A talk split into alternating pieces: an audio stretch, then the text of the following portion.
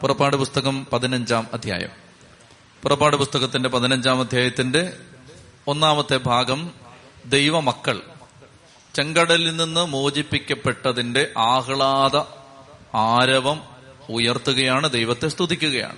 ദൈവം ചെങ്കടലിൽ നിന്ന് വിമോചിപ്പിച്ചതിന് നന്ദി സൂചകമായി ദൈവജനം ദൈവത്തെ സ്തുതിക്കുകയാണ്. അതാണ് പുറപ്പാട് പതിനഞ്ചാം അധ്യായത്തിന്റെ ആദ്യ ഭാഗം. ഒന്ന് മുതൽ ഇരുപത്തൊന്ന് വരെയുള്ള വാക്യങ്ങൾ അങ്ങനെയാണ്. ചെങ്കടലിൽ നിന്ന് വിമോചിപ്പിക്കപ്പെട്ട ഒരു ജനതയുടെ ദൈവസ്തുതിയാണത്. ദൈവത്തെ അവർ മഹത്വപ്പെടുത്തുകയാണ്. ദൈവം തങ്ങളുടെ ജീവിതത്തിൽ ചെയ്ത വലിയ കാര്യങ്ങളെ അവൾ അവർ ഓർമ്മിക്കുകയാണ്. അതാണ് ഒന്നാം ഭാഗം.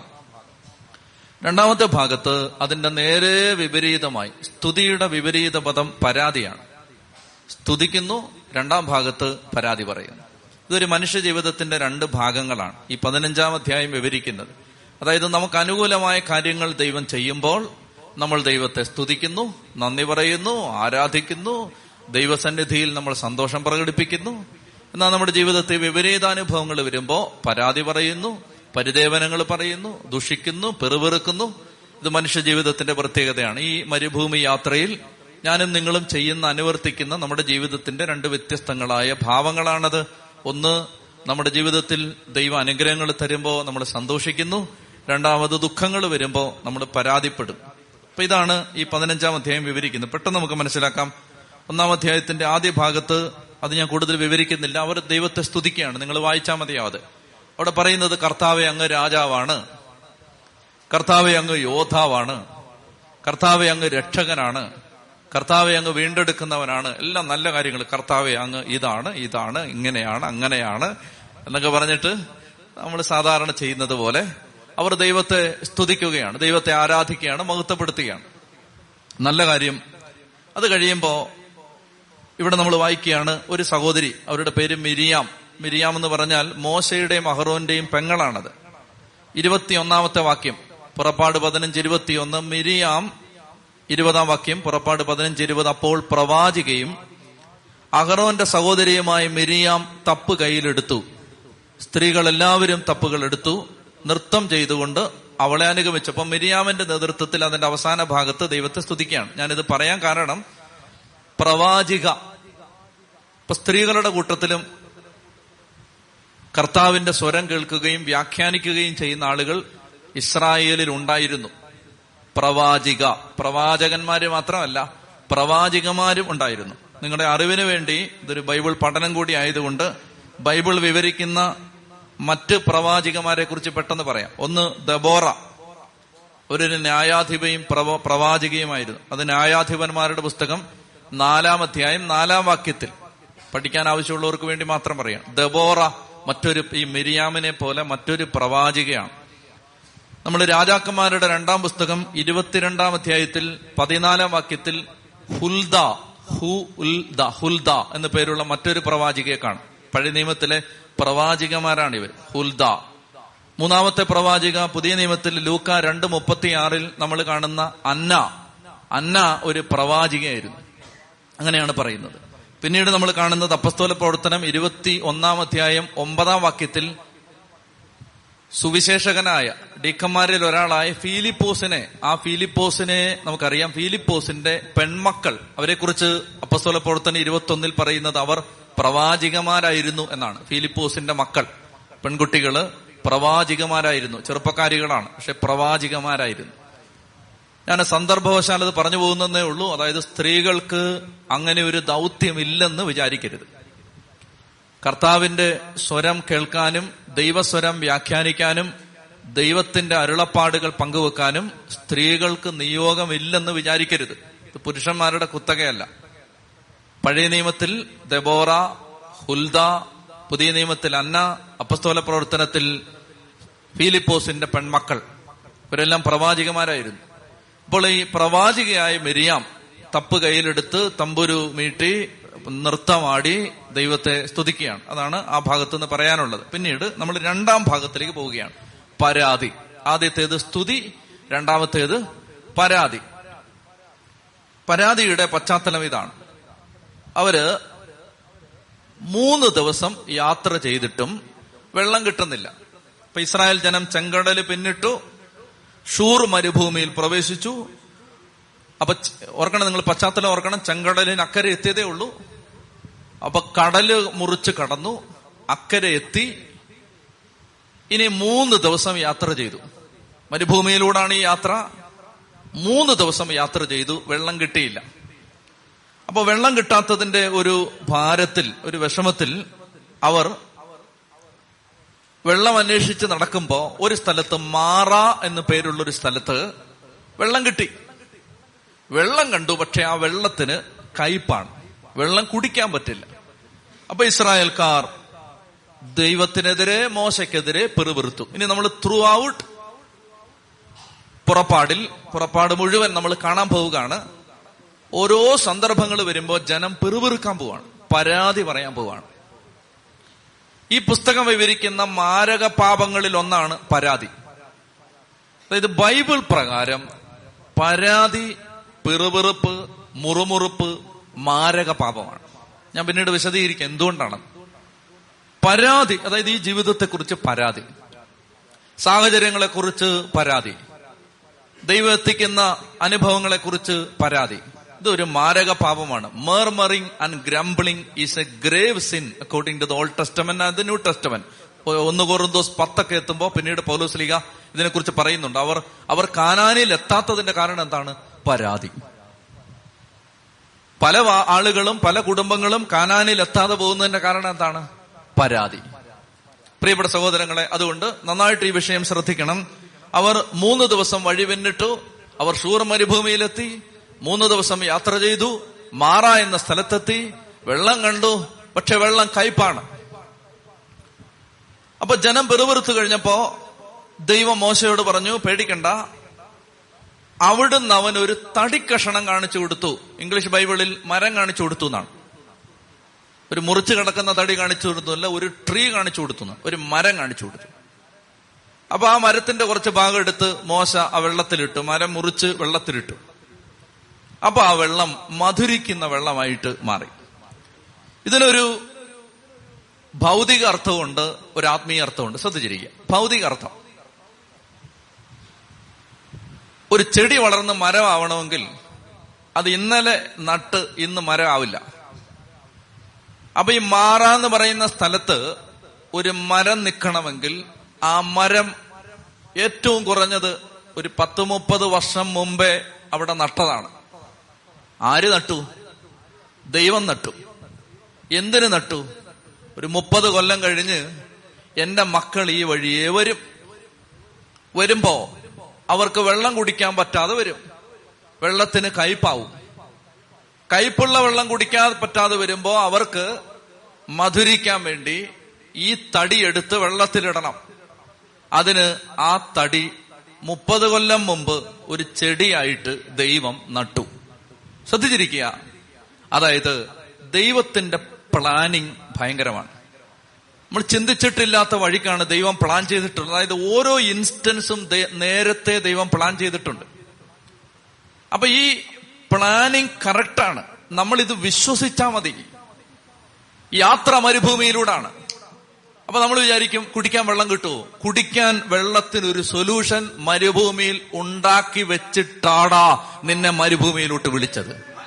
മനസ്സിലാവുന്നുണ്ടോ? അതായത് കുടിക്കാൻ ഒരു വെള്ളം മരുഭൂമിയിൽ റെഡിയാക്കിയിട്ടാണ് നിന്നെ ഈ ഉഷ്ണച്ചൂടിലേക്ക് വലിച്ചടച്ചത്. ഇത് വിശ്വസിക്കണം. അതാണ് ഈ ഭാഗങ്ങൾ നമുക്ക് പറഞ്ഞു തരുന്നത്. അതായത് നമ്മൾ വിചാരിക്കരുത് പെട്ടെന്നൊരു തടി ആകാശത്തുനിന്ന് പൊട്ടി വീണു. ആ തടിയുടെ അങ്ങനൊന്നും അല്ല ഇത്. ഈ മരം നേരത്തെ അവിടെ നട്ടതാണ്. ഈ മരം കറക്റ്റ് ഈ വെള്ളത്തിന്റെ ഉറവയുടെ വെള്ളം കുടിക്കാൻ ഈ ജനം എത്തുന്ന ആ നീരുറവയുടെ അടുത്താണിത്. ഇത് ഈ മരം നേരത്തെ പ്ലാൻ ചെയ്തതാണ്. ഇത് പെട്ടെന്ന് ഇൻസ്റ്റന്റ് ആയിട്ട് plan ചെയ്തതൊന്നുമല്ല. The solution to every problem is next to you കണ്ണു തുറന്ന് ദൈവത്തെ ആശ്രയിച്ച് നോക്കിയാൽ മതി. എല്ലാ പ്രശ്നത്തിന്റെയും പരിഹാരം നിന്റെ തൊട്ടടുത്ത് ദൈവം നാട്ടി നിർത്തിയിട്ടുണ്ട്. കണ്ണു തുറന്ന് കണ്ടാ മതി. ചെത്തി പറഞ്ഞേ ഹാലേലുയാ ഇതാണ് അതിന്റെ ഭൗതികാർത്ഥം. അതായത് ജീവിതത്തിൽ ഈ മരുഭൂമി യാത്രയിൽ എല്ലാ കാര്യത്തിനും പരിഹാരം ഉണ്ടെന്ന് പരീക്ഷ എന്റെ ദൈവം അനുവദിച്ചാൽ പരിഹാരം എനിക്കായി കരുതിയിട്ടുണ്ട്. അതായത് നമ്മൾ വിചാരിക്കരുത് നമുക്കൊരു ശ്രദ്ധിക്കണത്. നമ്മൾ വിചാരിക്കരുത് നമുക്കൊരു പരീക്ഷ ഉണ്ടായിട്ട് നമ്മൾ ആ പരീക്ഷ കിടന്ന് നിലവിളിച്ച് കരയുന്ന സമയത്ത് ദൈവം ആഹാ എന്ന ഒരു സൊല്യൂഷൻ ഉണ്ടാക്കി കളയാം എന്ന് വിചാരിച്ച് അപ്പോൾ ഒരു സൊല്യൂഷൻ ഉണ്ടാക്കുന്നതല്ല. പരീക്ഷ നിന്റെ ജീവിതത്തിലേക്ക് അനുവദിക്കുന്നതിന് മുമ്പേ പരിഹാരം റെഡിയാക്കിയിട്ടാണ് പരീക്ഷയ്ക്ക് നിന്നെ കൊണ്ടുവന്ന് ഇരുത്തിയത് ചെത്തി പറഞ്ഞേ ഹാലേലുയാ. അതുകൊണ്ട് ഇത് വിശ്വസിക്കണം. ഇതാണ് വചനത്തിലൂടെ ദൈവം പറഞ്ഞു തരുന്ന ഒരു കാര്യം. നമ്മൾ ഇത് ഹൃദയം നൊന്ത് ഹൃദയം തുറന്ന് വിശ്വസിക്കണം. എന്റെ എല്ലാ പ്രശ്നത്തിനും ഒരു പരിഹാരം that has been already carefully designed devised planned already നേരത്തെ റെഡിയാക്കി വെച്ചിട്ടുണ്ട്. നമ്മൾ എന്താ ചെയ്യേണ്ടത്? കൈയും വിരിച്ച് ദൈവമേ പരിഹാരം നീ കാണിച്ചു തരാൻ പറഞ്ഞാൽ മതി. കാണിച്ചു കൊടുത്തു എന്നാ പറയുന്നത് ആ തടി അവിടെ ഉണ്ട്. Solution is there out there next to the eyes of Moses the solution is there അതുണ്ട് അവിടെ അവിടെ ഉണ്ടത്. മോശയ്ക്ക് അത് കാണാൻ പറ്റിയില്ല. ദൈവം പറഞ്ഞു നോക്കാൻ പറഞ്ഞു ആ തടിയാണ് സൊല്യൂഷൻ എന്തിനാണ് ദൈവത്തിൽ ആശ്രയിക്കേണ്ടത്? സൊല്യൂഷൻ നമുക്ക് അറിയാൻ പാടില്ല അതുകൊണ്ടാണ്. സൊല്യൂഷൻ ഇവിടെ ഉണ്ട് പക്ഷെ അറിയാൻ പാടില്ല. എന്തിനു ദൈവത്തെ ആശ്രയിക്കണം? ദൈവം അത് കാണിച്ചു തരും. ദേ സകല മാനവരാശിയിലെ സകല മനുഷ്യരുടെയും ഈ ലോകത്തെ സകല മനുഷ്യരുടെയും സകല പ്രശ്നത്തിനെയും പരിഹാരം മനുഷ്യനെ ഉണ്ടാക്കിയ ദൈവത്തിന്റെ കയ്യിലുണ്ട്. അത് നമ്മൾ ഹൃദയം നൊന്ത് സ്വീകരിച്ച് ഹൃദയം തുറന്ന് സ്വീകരിച്ച് ഏറ്റെടുത്താൽ എല്ലാ പ്രശ്നത്തിനും പരിഹാരമുണ്ട്. ചത്തി പറഞ്ഞേ ഹാലേലുയാ. രണ്ടാമത്തേത് ഇതിന്റെ ആത്മീയ മാനം. ഒരു ക്ലേശം വന്നപ്പോ കയ്പ് വന്നപ്പോ ശ്രദ്ധിച്ചിരിക്കണം കയ്പ് വന്നപ്പോ കർത്താവ് പറഞ്ഞു ദേ ആ മരത്തെ നോക്കാൻ പറഞ്ഞു. ഇതൊരു തടിക്കഷണത്തിന്റെ വിഷയമല്ല രണ്ടായിരം വർഷം മുമ്പ് ഒരു മലയിൽ ദൈവം ഒരു തടി നാട്ടി ഒരു മരം നാട്ടി. ആ മരത്തിന്റെ പേരാണ് കുരിശുമരം. ഇന്നൊരു മനുഷ്യന് ഭാരം വരുമ്പോ രോഗം വരുമ്പോ എടുക്കാൻ പറ്റാത്ത സങ്കടം ഒരു മനുഷ്യന്റെ ചങ്കിനെ നോവിക്കുന്ന നേരത്ത് കർത്താവ് പറയും ആ തടിക്കഷണത്തെ നോക്കാൻ പറയും. കുരിശാണ് പരിഹാരം. ദുഃഖിക്കുന്ന മനുഷ്യ വേദനിക്കുന്ന മനുഷ്യ ഉത്തരം കിട്ടാത്ത ചോദ്യങ്ങളുടെ നടുവിൽ നിൽക്കുന്ന മനുഷ്യ സൊല്യൂഷൻ എന്താ? സൊല്യൂഷൻ ഈ കുരിശാണ്. ക്രിസ്തുവിന്റെ കുരിശിലേക്ക് നോക്കിയാൽ മുറിവേറ്റവർ സൗഖ്യം പ്രാപിക്കും. ചതി പറഞ്ഞേ ഹാലേലുയാ യേശുവിന്റെ അതാണ് അതാണ് ഈ തടിക്കഷണം. മോശയ്ക്ക് ദൈവം കാണിച്ചു കൊടുക്കാണതേ ഈ തടിക്കഷണം ഇതെടുത്ത് വെള്ളത്തിലിട്. ഈ കുരിശെടുത്ത് നിന്റെ നീറുന്ന പ്രശ്നത്തിനകത്തേക്ക് നാട്ടി വെച്ചാൽ മകനെ മകളെ നീ സൗഖ്യപ്പെടും. ഈ കുരിശെടുത്ത് വെക്കണം. ഈ കുരിശെടുത്ത് കർത്താവിന്റെ കുരിശെടുത്ത് നിന്റെ ചങ്ക് പൊള്ളിക്കുന്ന വേദനയിലേക്ക് വെച്ചാൽ നീ സൗഖ്യം പ്രാപിക്കും. അങ്ങനെയാണ് മുറിവേറ്റവര് കാലാകാലങ്ങളിൽ സൗഖ്യപ്പെട്ടത്. മുറിവേറ്റിട്ടും മനുഷ്യർ തകരാതെ നിന്നത് തളരാതെ നിന്നത് അവർ മടുത്തു പോകാതെ ജീവിതത്തെ നേരിട്ടത് ഈ കുരിശെടുത്ത് അവർ അവരുടെ ജീവിത പ്രശ്നത്തിന്റെ നടുക്ക് വെച്ചു. ഈ കഴിക്കുന്ന വെള്ളത്തിലേക്ക് ഈ തടിയെടുത്തിട്ടു. ചെത്തി പറഞ്ഞേ ഹാലേലുയാ. ഹാലേലുയാ പ്രിയപ്പെട്ട സഹോദരങ്ങളെ എല്ലാ സങ്കടങ്ങളെയും നമ്മൾ നേരിടേണ്ടത് യേശുവിനെ നോക്കിയാണ് യേശുവിന്റെ കുരിശിനെ നോക്കിയാണ്. അതാണ് ഹെബ്രായ ലേഖനം പന്ത്രണ്ടാം അധ്യായത്തിൽ അതിന്റെ ആദ്യത്തെ വചനങ്ങളിൽ പൗലോസ്ലിക്കാൻ പറയും.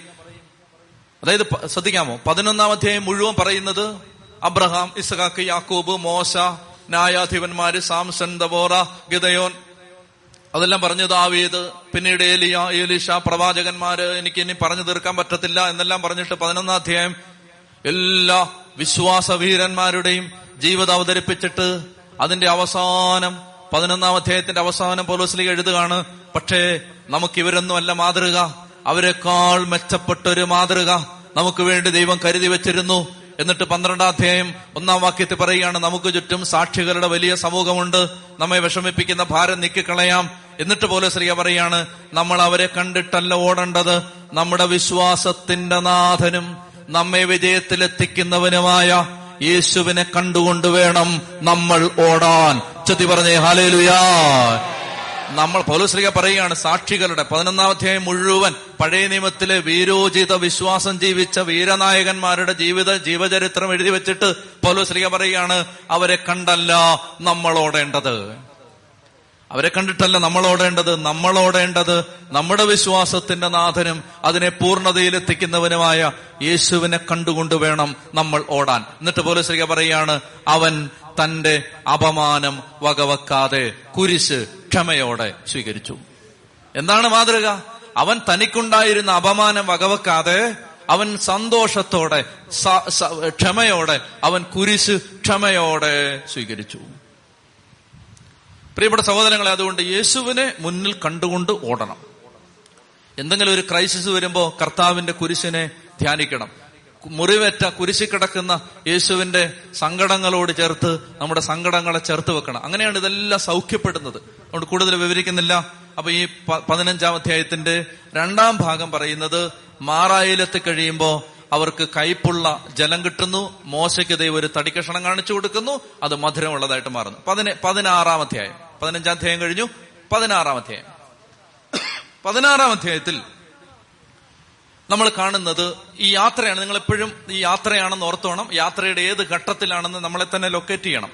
മൂന്ന് ദിവസം കഴിഞ്ഞുള്ള സംഭവമാണ് ഇപ്പൊ പറഞ്ഞത്. ഇനി അടുത്ത വിവരിക്കാൻ പോകുന്നത് ഒരു മാസം കഴിഞ്ഞു. അടുത്ത മാസത്തിന്റെ പതിനഞ്ചാം തീയതിയായി. കഴിഞ്ഞ മാസം പതിനഞ്ചാം തീയതിയാണ് തിരിച്ചത്. ഇപ്പൊ ഈ മാസം പതിനഞ്ചാം തീയതിയായി. ഒറ്റ മാസമായി. യാത്ര തുടരുകയാണ്. ഒരു മാസമായി. അപ്പൊ ഈ ഒരു മാസം മരുഭൂമിയിലൂടെ നടന്ന ജനമാണ് ഇപ്പോ നമ്മൾ കാണാൻ പോകുന്ന ഒരു ജനം. ഇസ്രായേൽ സമൂഹം ഏലിമിൽ നിന്ന് പുറപ്പെട്ടു. ഏലിമിനും സീനായ്ക്കുമിടയിൽ സീൻ മരുഭൂമിയിലെത്തി. ഈജിപ്തിൽ നിന്ന് പുറപ്പെട്ടതിന്റെ രണ്ടാം മാസം പതിനഞ്ചാം ദിവസമായിരുന്നു അത്.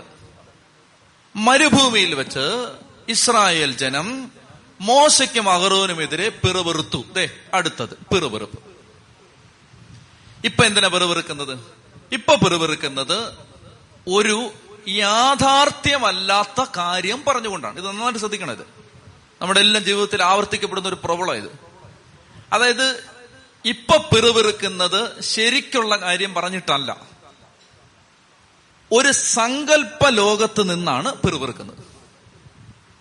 അതിനൊരു കോൺക്രീറ്റ് റിയാലിറ്റി ഇല്ല ഈ പിറുപിറുപ്പിന്.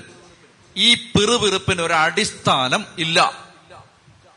ശ്രദ്ധിക്കണം ഒരു ബേസ്ലെസ് മർമറിംഗ് ആണ് ഇത് ബേസ്ലെസ് ഇതിന് അടിസ്ഥാനമില്ല. സങ്കല്പിച്ചിട്ടാണ് പിറവിറക്കുന്നത് എന്താണ്? അവർ പറയുകയാണ് ഈജിപ്തിൽ ഇറച്ചിപ്പാത്രത്തിനടുത്തിരുന്ന് തൃപ്തിയാവോളം അപ്പം തിന്നുകൊണ്ടിരുന്നപ്പോ കൊല്ലപ്പെട്ടായിരുന്നെങ്കിൽ എത്ര നല്ലതായിരുന്നു. അടുത്തത്. ഇസ്രായേൽ സമൂഹം മുഴുവനെയും പട്ടിണിയിട്ട് കൊല്ലാനാണോ ഞങ്ങളെ നീ ഇങ്ങോട്ട് കൊണ്ടുവന്നത്? ഈജിപ്തിലെ ഇറച്ചിപ്പാത്രത്തിനടുത്തിരുന്ന് മതിയാവോളം അപ്പം തിന്നുകൊണ്ടിരുന്നപ്പോ ഇത് കറക്റ്റ് ഇത് ശരിയാണോ? പറ. ഇത് പറ നിങ്ങൾ ഇവർ ഈ ഇറച്ചിപ്പാത്രത്തിനടുത്തിരുന്ന് അപ്പം തിന്നോണ്ടിരിക്കായിരുന്നോ നാനൂറ്റി മുപ്പത് കൊല്ലം? ആയിരുന്നോ? അപ്പം തിന്ന് അവൻ സമയെടുത്ത് അഞ്ചു മിനിറ്റ് കൂടുതലെടുത്ത് അപ്പം തിന്നാൽ അവന്റെ തലവണ്ട അടിച്ച് പൊട്ടിക്കാൻ ആൾ നിപ്പുണ്ട് ഇവിടെ. ഇപ്പൊ പറയാണ് ഈജിപ്തിലെ ഇറച്ചിപ്പാത്രത്തിനടുത്ത് നിന്ന് അപ്പം തിന്നോണ്ടിരുന്ന മതിയാവോളം അപ്പം തിന്നോണ്ടിരുന്നപ്പോ ചത്താ മതിയായിരുന്നു. മനസ്സിലാവുന്നുണ്ടോ? ശ്രദ്ധിച്ച് കേൾക്കണം ഇത്. പ്രത്യേകിച്ച് ഈ ഈ ഈ വർഗം ഇത് ശ്രദ്ധിച്ച് കേൾക്കണം. അതായത് ഒരു സങ്കല്പ ലോകത്ത് നിൽക്കുകയാണ്. സങ്കല്പ ലോകത്ത് this is an unfounded unrealistic argument ഇതിന് ഫൗണ്ടേഷൻ ഇല്ലെന്ന്. ഇത് കള്ളമാണ് ഈ പറയുന്നത് കള്ളമാണ് അതായത് അവർ അവർ അങ്ങനെ ജീവിച്ചവരല്ല എന്നിട്ട് പെറുപെറുക്കാണ് എന്താ ഇവിടുത്തെ പ്രശ്നം എന്നറിയാമോ? അതായത് പിശാജ് ചെയ്യുന്ന ഒരു ഒരു പ്രശ്നം എന്തെന്നറിയാമോ നമ്മൾ ഇപ്പോൾ ആയിരിക്കുന്ന ജീവിതത്തിന്റെ നന്മ പിശാജ് മറച്ചു കളയും. ഇപ്പൊ നമ്മൾ ആയിരിക്കുന്ന ജീവിതത്തിന്റെ സൗഭാഗ്യം പിശാജ് കണ്ണിന്ന് മറച്ചു കളയും. മറച്ചു കളഞ്ഞിട്ട് നമ്മൾ ആയിരുന്ന അവസ്ഥയുടെ അടിമത്വവും മറച്ചു കളയും. മനസ്സിലായോ? നമ്മൾ നേരത്തെ ആയിരുന്ന അവസ്ഥയുടെ അടിമത്തം നമുക്ക് എന്തെല്ലാമായിരുന്നു ഇല്ലാതിരുന്നത്? നമ്മൾ എന്തെല്ലാം ദുരിതത്തിലായിരുന്നു? നമുക്ക് എന്തെല്ലാം പ്രോബ്ലംസ് ഉണ്ടായിരുന്നു? നമ്മളെ എവിടുന്നെല്ലാണ് ദൈവം രക്ഷപ്പെടുത്തിയത്? എങ്ങനെയാണ് ദൈവം കൊണ്ടുവന്നത്? ഇതെല്ലാം മറന്നു ഇനി നമ്മൾ പഠിച്ചു പഠിച്ച് നിയമാവർത്തനം എത്തുമ്പോൾ ദൈവം ആവർത്തിച്ച് പറയും മറക്കരുത് മറക്കരുത്. അടിമത്തത്തിന്റെ ഭവനത്തിൽ ഇത് നിങ്ങളെ കൂട്ടിക്കൊണ്ടുവന്ന ദൈവത്തെ പൊന്നു മക്കളെ മറക്കല്ലേ? എന്ന് ദൈവം പറയുന്നുണ്ട്. എന്നിട്ട് അവസാനം കലി വന്നിട്ട് സങ്കീർത്തന അമ്പത് ഇരുപത്തിയേഴ് ദൈവം പറയും ദൈവത്തെ മറക്കുന്നവരെ നിങ്ങളെ ഞാൻ ചിന്തിക്കളയെന്ന് പറയും. ഇതിനെ അവസാനം കലി വന്നിട്ട് പറയാണത് അതായത് ദൈവത്തെ മറക്കുന്നവരെ ഓർമ്മയിലിരിക്കട്ടെ നിങ്ങളെ ഞാൻ ചിന്തിക്കളയും. എന്തായി പറയുന്നത് അറിയാമോ? അതായത് നമ്മളെ ദൈവം ഒരു യാത്ര ഇങ്ങനെ കൊണ്ടുപോയിക്കൊണ്ടിരിക്കുകയാണ്. ആ യാത്രയിൽ ദൈവം മിറാക്കുലസ് ആയിട്ട് നമ്മളെ നയിച്ചുകൊണ്ടിരിക്കുകയാണ് നമ്മൾ എന്താ ചെയ്യുന്ന അറിയാം നമുക്കിപ്പോ ദൈവം കൊണ്ടുവന്നിരിക്കുന്ന ഈ യാത്രയിൽ നമ്മളെ ദൈവം എങ്ങനെ നയിച്ചു? ഇത് നമ്മൾ മറന്നു പോയിട്ട് നമ്മൾ ഇല്ലാത്തൊരു കാര്യത്തിന് വേണ്ടി കരഞ്ഞുകൊണ്ടിരിക്കും ചെത്തി പറഞ്ഞേ ഹാലേ ലുയാ ഹാലേ ലുയാ അപ്പോ ഇവർ വഴക്കുണ്ടാക്കുകയാണ്. നേരത്തെ എന്തിനാ വഴക്കുണ്ടാക്കിയത് വെള്ളത്തിന്. ഇപ്പൊ എന്തിനാ വഴക്കുണ്ടാക്കുന്നത്? അപ്പത്തിന്. എല്ലാ വഴക്കും ഇതിന്റെ പേരില്ല മീനിന്റെ വലിപ്പം കുറഞ്ഞു പോയി എണ്ണം കുറഞ്ഞു പോയി. സഭയിലെ ആദ്യത്തെ വഴക്ക് ഏതിനാണെന്നറിയോ അപ്പസ്തോല പുറത്തിന് ആറ് വായിച്ചാൽ മതി. സഭയിലെ ആദ്യത്തെ വഴക്കും ഭക്ഷണമാണ്. ഗ്രീക്കുകാർക്ക് ഭക്ഷണം തികഞ്ഞില്ല. അവർ ഹെബ്രായരോട് വഴക്കിട്ടു. അപ്പൊ വഴക്ക് ആഹാരത്തിന്റെ പേരിൽ ഒരു വഴക്ക്. എന്റെ പ്രിയപ്പെട്ട സഹോദരങ്ങളെ അങ്ങനെ ഭക്ഷണത്തിന്റെ പേരിൽ ഇവർ വഴക്കിടുകയാണ്. വഴക്കിടുമ്പോ അവർ മോശയ്ക്കും അഹറോനുമെതിരെ പിറുപിറുക്കുകയാണ്. അങ്ങനെ പിറുപിറുക്കുന്ന സമയത്ത് മോശ പറയുകയാണ് ഇത് ശ്രദ്ധിക്കണം. മോശ പറയുകയാണ് ഞങ്ങൾക്കെതിരായി നിങ്ങൾ ആവലാതിപ്പെട്ടത് ദൈവം കേട്ടിട്ടുണ്ട്. ഇത് അവിടുത്തേക്കെതിരെയുള്ള ആവലാതികളാണ്. ഞങ്ങളാരാണ്? മോശ പറയാണ് ഞങ്ങളാരാണ്? നിങ്ങളുടെ ആവലാതികൾ ഞങ്ങൾക്കെതിരായിട്ടല്ല. കർത്താവിനെതിരായിട്ടാണ്. ഇതും എന്റെ പൊന്നു മക്കളെ ശ്രദ്ധിക്കണം. പിറുപിറുപ്പ് പരാതി പരിദേവനങ്ങൾ തൃപ്തിയില്ല സമാധാനമില്ല. പ്രിയപ്പെട്ട സഹോദരി ഇത് ശ്രദ്ധിക്കണം അതായത് ദൈവവചനം പറയുകയാണ് എല്ലാ പിറുപിറുപ്പുകളും മനുഷ്യനെതിരായിട്ടല്ല ദൈവത്തിനെതിരായിട്ടാണ്. എന്തുകൊണ്ട്? എന്താണ് അതിന്റെ ലോജിക്ക് അതിന്റെ ലോജിക്ക് ഇത്രയേ ഉള്ളൂ. ഈ യാത്രയുടെ ഏജന്റ് ആരാണ്? ആരാണ് ഈ യാത്രയുടെ ഓദർ? ആരാണ് ഈ യാത്ര നിയന്ത്രിച്ചുകൊണ്ടിരിക്കുന്നത് ആരാണ് നിന്നെ ഇവിടം വരെ എത്തിച്ചത്? ദൈവമാണത് ദൈവം. അപ്പൊ അങ്ങനാണെങ്കിൽ ജീവിതത്തിലെ എല്ലാ പിറുപിറുപ്പുകളും ഈ യാത്ര അൾട്ടിമേറ്റ് ആയിട്ട് കൺട്രോൾ ചെയ്തവനെതിരെയാണ്. മനുഷ്യർക്കെതിരെ അല്ല. ചത്തി പറഞ്ഞേ ഹാലേ ലുയാ മോശ പറയാണ് ഞങ്ങൾക്കെതിരെ പിറുപിറുക്കാൻ ഞങ്ങൾ ആരാണ് ഈ ഇൻ ദ അൾട്ടിമേറ്റ് സെൻസ് എല്ലാ പരാതിയും എല്ലാ പെറുവെറുപ്പും ദൈവത്തിനെതിരായിട്ടാണ്. കാരണം ഞാനാണോ അടിമത്തത്തിൽ നിങ്ങളെ കൊണ്ടുവന്നത്? ഞാനാണോ ഈ യാത്രയുടെ സോഴ്സ് അതോറിറ്റി ഏജന്റ്? ഞാനല്ല. ദൈവമാണ് നിങ്ങളെ കൊണ്ടുവന്നത്. ദൈവമാണ് നിങ്ങളെ ഇപ്പൊ ഈ മരുഭൂമിയിൽ this particular point of time particular period നിങ്ങളെ ഇവിടെ എത്തിച്ചിരിക്കുന്നത്. ദൈവമാണ്. ആ ദൈവത്തിനെതിരായിട്ടാണ് നിങ്ങളുടെ പെറുവെറുപ്പ് എല്ലാ അവലാദികളും ആത്യന്തികമായി ദൈവത്തിനെതിരായിട്ടാണ്. എന്നിട്ട് ശ്രദ്ധിക്കുക. അപ്പൊ ഈ പരാതി പറഞ്ഞു കഴിഞ്ഞപ്പോ ആ പരാതികൾ ദൈവം കേട്ടു. ദൈവം കേട്ടിട്ട് നമ്മൾ ശ്രദ്ധിക്കേണ്ടത് ഇതിന് പതിനേഴാം അധ്യായത്തിലേക്ക് നമ്മൾ പോകുമ്പോൾ അവിടെയും വീണ്ടും പരാതി വരാൻ പോവാണ്. നമ്മൾ ഇന്ന് അത് കവർ ചെയ്യും. പതിനേഴാം അധ്യായത്തിൽ വീണ്ടും പരാതിയുണ്ട്. പക്ഷെ ഈ ആഹാരത്തിന് വേണ്ടിയോ ശ്രദ്ധിക്കുക. ആഹാരത്തിന് വേണ്ടിയോ വെള്ളത്തിന് വേണ്ടിയോ ഭക്ഷണം കഴിക്കാനുള്ള ആഗ്രഹത്തിന് വേണ്ടിയോ ജനം പിറവെറുത്തതിനൊന്നും ദൈവം ക്ഷമി ദൈവം ശിക്ഷിച്ചിട്ടില്ല. അത് നമ്മൾ ശ്രദ്ധിക്കേണ്ടതാ ബൈബിളിൽ.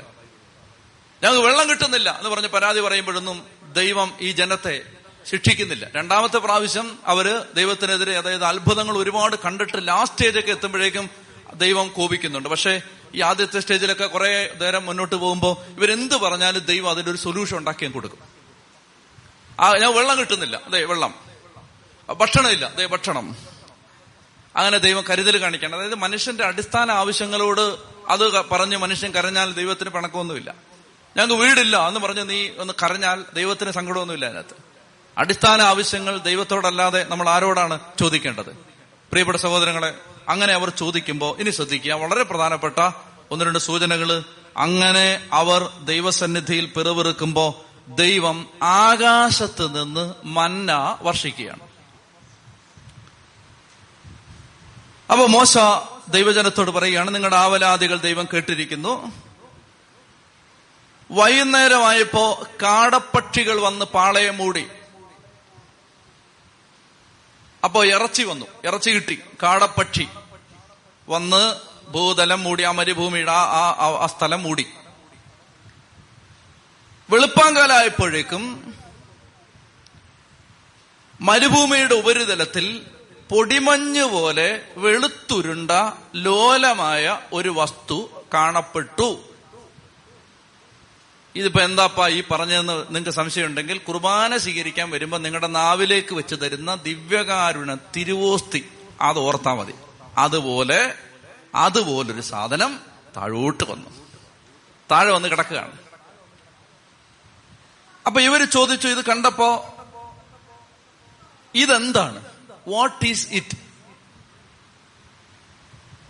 അപ്പൊ ആർക്ക് പിടികിട്ടുന്നില്ല? ഇതെന്താ? രണ്ടായിരം കൊല്ലം കഴിഞ്ഞ് ഇന്ന് ദേ ഉച്ചയ്ക്ക് ഇവിടെ ബലിയർപ്പിക്കാൻ പോവാ. ഇന്നും മനസ്സിലായിട്ടുണ്ടോ? ഇതെന്താന്ന് ഒരിക്കലും മനസ്സിലാവാത്ത ഒരു മഹാരഹസ്യത്തിന്റെ ആരംഭമാണ് ആകാശത്ത് നിന്നും പൊഴിഞ്ഞത്. എനിക്ക് ഒരിക്കലും ലോകാന്ത്യം വരെ ഇത് പിടിതിന്റെ ഇതിന്റെ മിസ്റ്ററി പൂർണമായിട്ട് ആർക്കും പിടിയിട്ടില്ല. ഇതെന്ത്? പഴയ നിയമത്തിൽ ചോദിച്ചാണ് പുതിയ നിയമത്തിൽ നമ്മൾ ചോദിക്കുകയാണ് കർത്താവ് എന്താ ഇതിന്റെ രഹസ്യം? പിടിയിട്ടുന്നില്ല ഇതെന്ത്? അവർ ചോദിച്ചു. അപ്പൊ അതിന്റെ പേര് മന്ന എന്ന് പറഞ്ഞാൽ അതിന്റെ അർത്ഥം ഇതെന്തെന്നാണ്. അത് അതിന്റെ പേരായി. അവർ ചോദിച്ച ചോദ്യം അതിന്റെ പേരായി. മന്ന എന്ന് പറഞ്ഞാൽ അതിന്റെ വേർഡ് മീനിങ് ലിറ്ററൽ മീനിങ് ഇതെന്ത് എന്നാണ്. അങ്ങനെ ദൈവം അവർക്ക് ആകാശത്ത് നിന്നും അപ്പം കൊടുത്തു. റെഫറൻസ് പെട്ടെന്ന് എഴുതി വെച്ചോളൂ. സങ്കീർത്തനം എഴുപത്തെട്ട് ഇരുപത്തിനാലിലും സങ്കീർത്തനം എഴുപത്തെട്ട് ഇരുപത്തിനാലിലും ജ്ഞാനം പതിനാറ് ഇരുപതിലും ഇതിനെക്കുറിച്ച് പറയുന്നത് മാലാഖമാരുടെ അപ്പം എന്നാണ്. ദൈവദൂതന്മാരുടെ അപ്പം. മന്ന. യോഗന്നാൻ ആറ് മുപ്പതിൽ ഈശോ പറയുന്നു ഞാനായിരുന്നു ഈ അപ്പം. സ്വർഗത്തിൽ നിന്ന് വർഷിക്കപ്പെട്ട ജീവന്റെ അപ്പം ഞാനാണ്. ഈശോ പറഞ്ഞു. ഈശോ തന്നെ തന്നെ ആ അപ്പത്തോട് ഐഡന്റിഫൈ ചെയ്തു. ഇനി ഞാൻ പെട്ടെന്ന് പോവാണ്. മൂന്ന് നിയമങ്ങൾ ദൈവം പറഞ്ഞു. ഒന്ന് ഇത് ഓരോ പ്രഭാതത്തിലും ശേഖരിക്കണം. അതായത് ആകാശത്തു നിന്ന് ഒരു അപ്പം പൊഴിയും. കേൾക്കുന്നുണ്ടോ? ഓരോ പ്രഭാതത്തിലും അത് ശേഖരിക്കണം. ശേഖരിച്ചിട്ട് അതാത് ദിവസത്തിനുള്ളതേ ശേഖരിക്കാവൂ. ഇത് ഡെയിലി ബ്രെഡാണ്. അന്നന്നത്തെ അപ്പമാണ്. അപ്പൊ ഇന്ന് രാവിലത്തേനുള്ളത് ഇന്ന് കുർബാനയെ സംബന്ധിച്ച് സ്വീകരിക്കണം. നാളത്തേനുള്ളത് ഇന്ന് സ്വീകരിച്ചാൽ പോരാ. ഇത് ഡെയിലി ബ്രെഡാണ്. ഓരോ ദിവസത്തിനും വേണ്ട അപ്പം ശേഖരിക്കണം. എന്നിട്ട് എന്ത് ചെയ്യുന്നു? ഓ എല്ലാ ദിവസവും ആരാ ഇപ്പൊ പോകുന്നതെന്ന് പറഞ്ഞ് മൂന്ന് ദിവസത്തേക്കുള്ള അപ്പം ഇവർ കളക്ട് ചെയ്ത് വെച്ചു. എന്നാ സംഭവിച്ചെന്നറിയാമോ? ഇന്നത്തേനുള്ള അപ്പം മാത്രം കറക്റ്റായിട്ടിരുന്നു ബാക്കിയെല്ലാം പുഴുവരിച്ചു പോയി. അപ്പൊ ഒന്നാമത്തെ മന്നായെ സംബന്ധിച്ച് ഒന്നാമത്തെ നിയമം അതാത് ദിവസത്തേക്ക് വേണ്ടി ശേഖരിക്കണം. രണ്ടാമത്തെ നിയമം എന്ന് പറയുന്നത് ഏഴാമത്തെ ദിവസം ഇത് ശേഖരിക്കാൻ പുറത്തിറങ്ങരുത്. ആറാം ദിവസം രണ്ട് ദിവസത്തേക്കുള്ളത് ശേഖരിച്ചോണം. കാരണം ഏഴാം ദിവസം സാപത്താണ് സാപത്തായതുകൊണ്ട് ഏഴാം ദിവസം നിങ്ങൾ ജോലി ചെയ്യാൻ പാടില്ല പുറത്തിറങ്ങി അപ്പം കളക്ട് ചെയ്യുന്നത് ഏഴാം ദിവസം നിരോധിച്ചിരിക്കുന്നു. ആറാം ദിവസം ശേഖരി രണ്ടരട്ടി ശേഖരിച്ചോണം അത് പുഴുവരിക്കില്ല. മൂന്നാമത്തേത് വരുംകാല തലമുറയ്ക്ക് ഇത് കാണാൻ വേണ്ടി ഇത് സൂക്ഷിച്ചു വെക്കണം. മൂന്ന്. മനസ്സിലായോ? അതായത് അന്നന്ന് സ്വീകരിക്കണം. Daily mass. സാപത്ത് ദിവസത്തിന് വേണ്ടി തലേ ദിവസം തന്നെ കർത്താവ് ശേഖരിച്ച് തന്നിട്ടുണ്ട്. മൂന്നാമത്തേത് വരുംകാല തലമുറയ്ക്ക് വേണ്ടി മോശെ നീ ഇത് സൂക്ഷിച്ചു വെക്കണം. മോശ ഇപ്പോ എടുത്ത് അതൊരു സ്ഥലത്ത് സൂക്ഷിച്ചു വെച്ചു. പിന്നീട് വാഗ്ദാന പേടകം പണിത് കഴിഞ്ഞപ്പോ വാഗ്ദാന പേടകത്തിന്റെ അകത്ത് വെച്ചു. പ്രിയപ്പെട്ട സഹോദരങ്ങളെ ഒരിക്കലും ഈ അപ്പം ആരുടെയും ജീവിതത്തിൽ അവർ കണ്ടിട്ടില്ലാതെ കേട്ടിട്ടില്ലാതെ പോകാതിരിക്കാൻ വേണ്ടി സൂക്ഷിച്ചു വച്ചു. അതാണ് പുതിയ നിയമത്തിലെ പരിശുദ്ധ കുർബാന. ലോകാവസാനം വരെ ഇതുണ്ടാവും. എന്നാണ് ഇത് ഇല്ലാതാവുന്നത്? നിരന്തര ബലികൾ നിർത്തലാക്കപ്പെടുന്ന ഒരു ദിവസത്തെക്കുറിച്ച് ദാനിയൽ പ്രവചിച്ചിട്ടുണ്ട്. ബലികൾ നിർത്തലാക്കപ്പെടും. അതായത് ഇപ്പൊ നമ്മൾ ഇവിടെ ബലി അർപ്പിക്കുന്നു. രാജ്യത്തൊരു നിയമം വരികയാണ്. ഇവിടെ ആരും കുർബാന അർപ്പിക്കാൻ പാടില്ല. എന്ന് പറഞ്ഞൊരു നിയമം ഇനി എന്തെങ്കിലും വന്നാൽ ഇന്ന് ഓർത്തിരുന്നോ ജീവനോടുണ്ടെങ്കിൽ ഓർത്തിരുന്നോ കുർബാന അർപ്പിക്കാൻ പാടില്ല. ഈ ഇപ്പൊ ഇന്ത്യയിൽ ഇങ്ങനെ ഒരു നിയമം വരികയാണ്. ഇന്ത്യയിൽ കുർബാന അർപ്പിക്കാൻ പാടില്ല. കണക്ക് കൂട്ടിക്കോണം. ലോകാവസാനായി. അതായത് അതിനെക്കുറിച്ചൊരു പ്രവചനാണത്. അതായത് ബലികൾ നിർത്തലാക്കപ്പെടും. പാതിരപ്പിയ പറയുന്നു സൂര്യൻ അസ്തമിച്ചാലും ഭൂമി നിൽക്കും. പക്ഷേ വിശുദ്ധ കുർബാന നിർത്തലാക്കിയാൽ ഭൂമി ഇല്ലാതെയാവും. പ്രിയപ്പെട്ട സഹോദരങ്ങളെ അതുകൊണ്ട് എന്നേക്കും വരുംകാല തലമുറകൾക്ക് കാണാനായി ദൈവം ഈ അപ്പം സൂക്ഷിച്ചു വെച്ചു. അതാണ് ദിവ്യകാരുണ്യമായി മാറുന്നത്. ഉച്ചത്തി പറഞ്ഞേ ഹാലേലുയാ. അപ്പോൾ മന്നയെ സംബന്ധിച്ചുള്ള അടുത്തൊരു കാര്യം ഒരു സൂചനയോടെ പറഞ്ഞാൽ ആ അധ്യായം തീരും മന്ന കാനാൻ നാട്ടിലെത്തും വരെ അവർ മന്ന ഭക്ഷിച്ചു. ശ്രദ്ധിക്കാമോ ഇത്? അതായത് കാനാന്റെ ബോർഡർ കയറുകയാണ് ലാസ്റ്റ് ഡേ പിറ്റേന്ന് രാവിലെ കാനാൻ ദേശത്ത് കയറും കാനാൻ ദേശത്തിന്റെ അതിർത്തിയിലെത്തി. ആ രാത്രി പിന്നിട്ടു. അന്നു വരെ മന്ന പൊഴിഞ്ഞു. കാനാൻ ദേശത്തോട്ട് കയറി കഴിഞ്ഞിട്ട് മന്ന പൊഴിഞ്ഞിട്ടില്ല. അതായത് നിത്യ കാനാനിൽ സ്വർഗ കാനാനിൽ എത്തും വരെയുള്ള യാത്രാ ഭക്ഷണമാണ് പരിശുദ്ധ കുർബാന. സ്വർഗത്തിലെത്തും വരെ ഇത് ഭക്ഷിച്ചുകൊണ്ടിരിക്കണം സ്വർഗത്തിലെത്തും വരെയുള്ള ജീവസന്ധാരണ മാർഗമാണ് പരിശുദ്ധ കുർബാന. അപ്പോൾ ഈ മന്നയെ കുറിച്ച് പതിനാറാം അധ്യായം പറയുന്നു. പതിനേഴാമത്തെ അധ്യായം. പതിനേഴാമത്തെ അധ്യായത്തിൽ നമ്മൾ വായിക്കുന്നത് വീണ്ടും യാത്ര തുടരുകയാണ്. ഇസ്രായേൽ സമൂഹം അവിടുന്ന് പുറപ്പെട്ടു. കർത്താവിന്റെ നിയമം അനുസരിച്ച് അവർ റഫീദീമിലെത്തി പാളയമടിച്ചു. വീണ്ടും ഏതാനും മാസങ്ങൾ കഴിയുകയാണ്. അവർ റഫീദീമിലെത്തി അവിടെ പാളയമടിച്ചു ഒന്ന് എഴുന്നിട്ട് നിൽക്കാമോ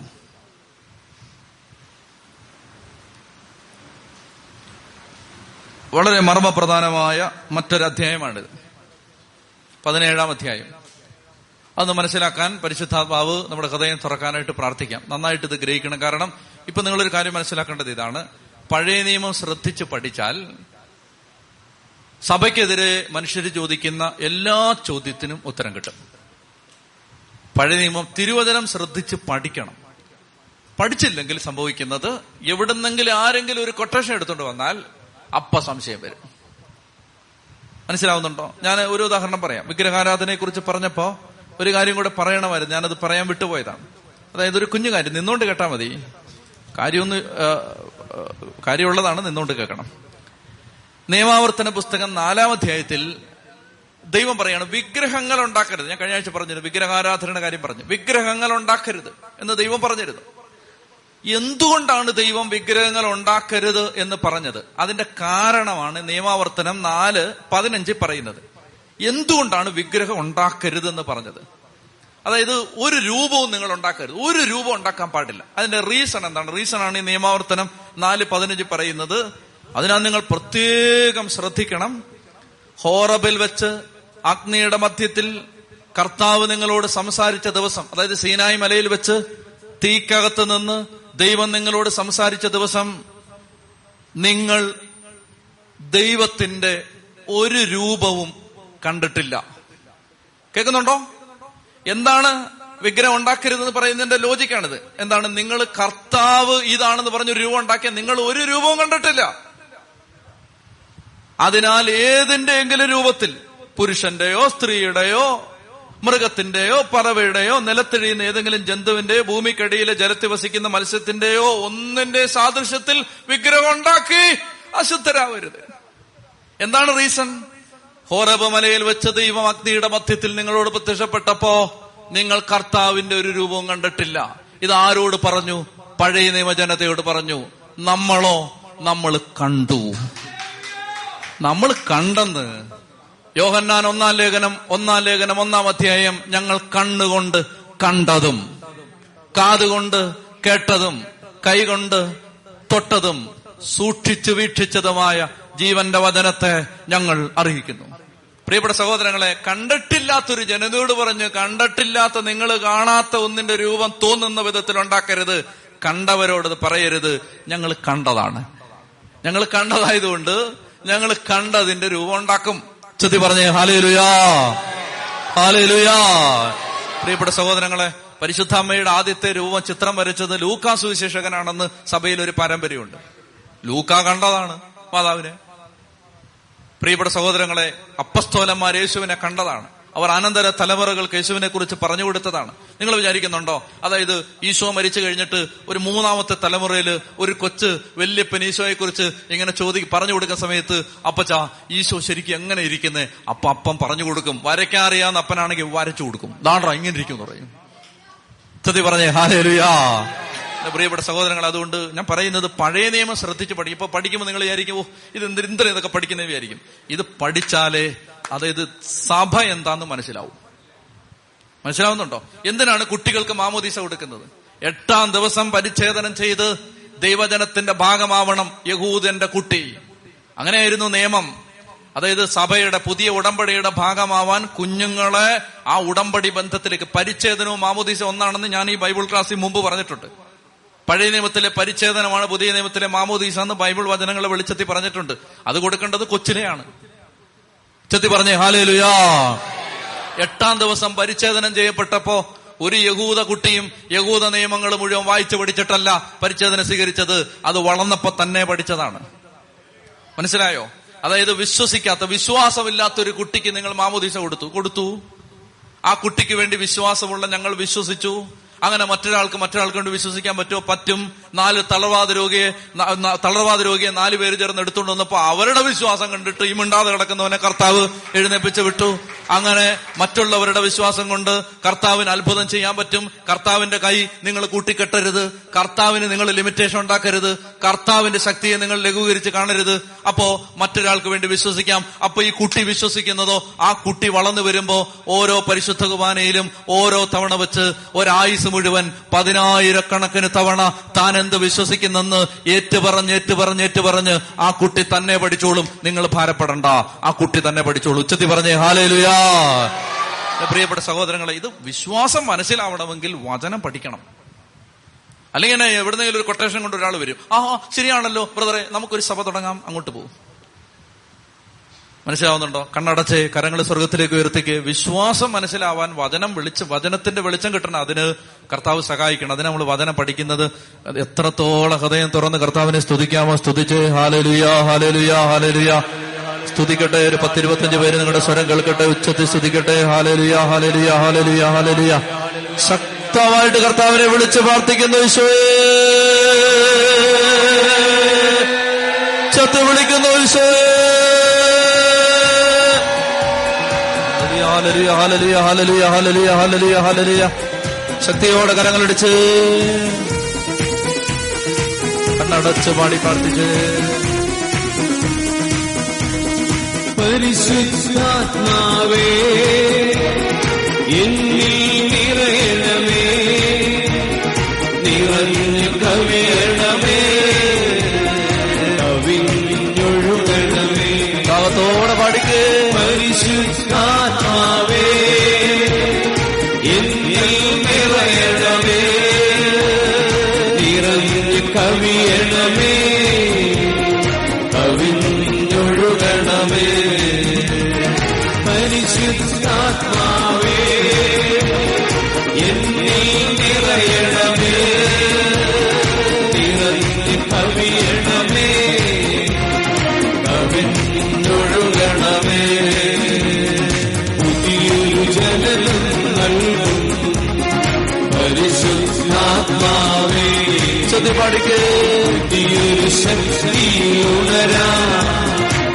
കൃപ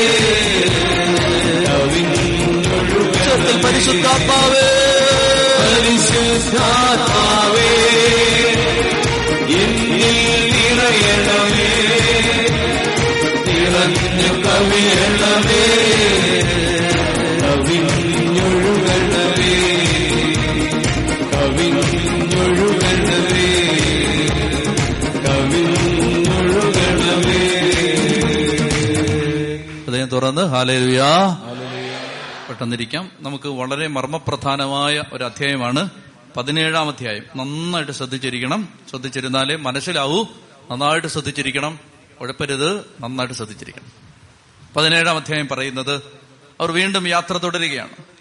യാത്ര തുടർന്ന് അവർ റഫീദീമിലെത്തി. അവർക്ക് കുടിക്കാൻ വെള്ളം കിട്ടിയില്ല. അപ്പൊ ഞാൻ പറഞ്ഞു ആഹാരത്തിനും വെള്ളത്തിനും വേണ്ടി പെറുവിറുത്താൽ ദൈവം അവരോട് ദേഷ്യപ്പെട്ടിട്ടില്ല. അപ്പൊ ഇവർ ദൈവത്തിന്റെ സന്നിധിയിൽ പിറവെറുത്തു മോശയുടെയും അഹറോന്റെയും മുമ്പിൽ ചെന്ന് പിറവെറുത്തു. അപ്പോ ദൈവം ദൈവം മോശയോട് പറഞ്ഞു മോശെ നീ വടിയെടുത്ത് പാറമേൽ അടിക്കണം. അപ്പോ പാറയിൽ നിന്ന് വെള്ളം പുറപ്പെടും. എന്നെ ശ്രദ്ധിച്ചേ? അതായത് നിങ്ങൾ ഒരിക്കലും വിചാരിക്കരുത്. ഞാൻ ആദ്യം വിചാരിച്ചിട്ടുണ്ട് അതായത് ചെറിയൊരു പാറ ഒരു വടി ചെറിയ വടി അടിക്കുമ്പോൾ ഒരു ചെറിയ അരുവി ഒഴുകി വരുന്നു. അങ്ങനല്ലിത് ഇരുപത് ലക്ഷം ആളുകളുണ്ട്. ഇരുപത് ലക്ഷം ആളുകൾ ക്യൂ നിന്ന് ഒരു ചെറിയ പാറയെന്നുള്ള അരുവിയിലെ ജലം കുടിക്കാനാണെങ്കിൽ മാസങ്ങൾ അതിന് തന്നെ വേണ്ടി വരും. വെള്ളം കിട്ടാതെ പലതും പലരും അപ്പൊ തന്നെ മരിച്ചു പോവുകയും ചെയ്യും. അപ്പൊ ശരിക്കും പറഞ്ഞാൽ ഇവിടെ നടന്നത് ഒരു വലിയ പാറ അതിലടിക്കുമ്പോ ഒരു മഹാനദി അതിൽ നിന്ന് ഒഴുകി. എന്നാൽ ഈ എഴുപത് ലക്ഷത്തിന് കുടിക്കാൻ പറ്റൂ. അപ്പൊ നമ്മൾ അതിനെ അതിന്റെ യാഥാർത്ഥ്യത്തിൽ കാണണം. മോശ ചെന്ന് പാറയിൽ അടിക്കുമ്പോ ഒരു ചെറിയ പാറക്കല്ലേന്ന് ഒരു നേർച്ചാൽ ഒഴുകി എന്ന് മനസ്സിലാക്കരുത്. മറിച്ച് ഒരു മഹാനദി അങ്ങ് ഒഴുകി. ആ നദിയിൽ നിന്ന് ജനം ആവോളം കുടിച്ചു. ഒന്ന് കോറിന്തോസ് പത്താം അധ്യായം നാലാം വാക്യം. എടുത്ത് വായിക്കണം. ഒന്ന് കോറിന്തോസ് പത്താം അധ്യായം നാലാം വാക്യം.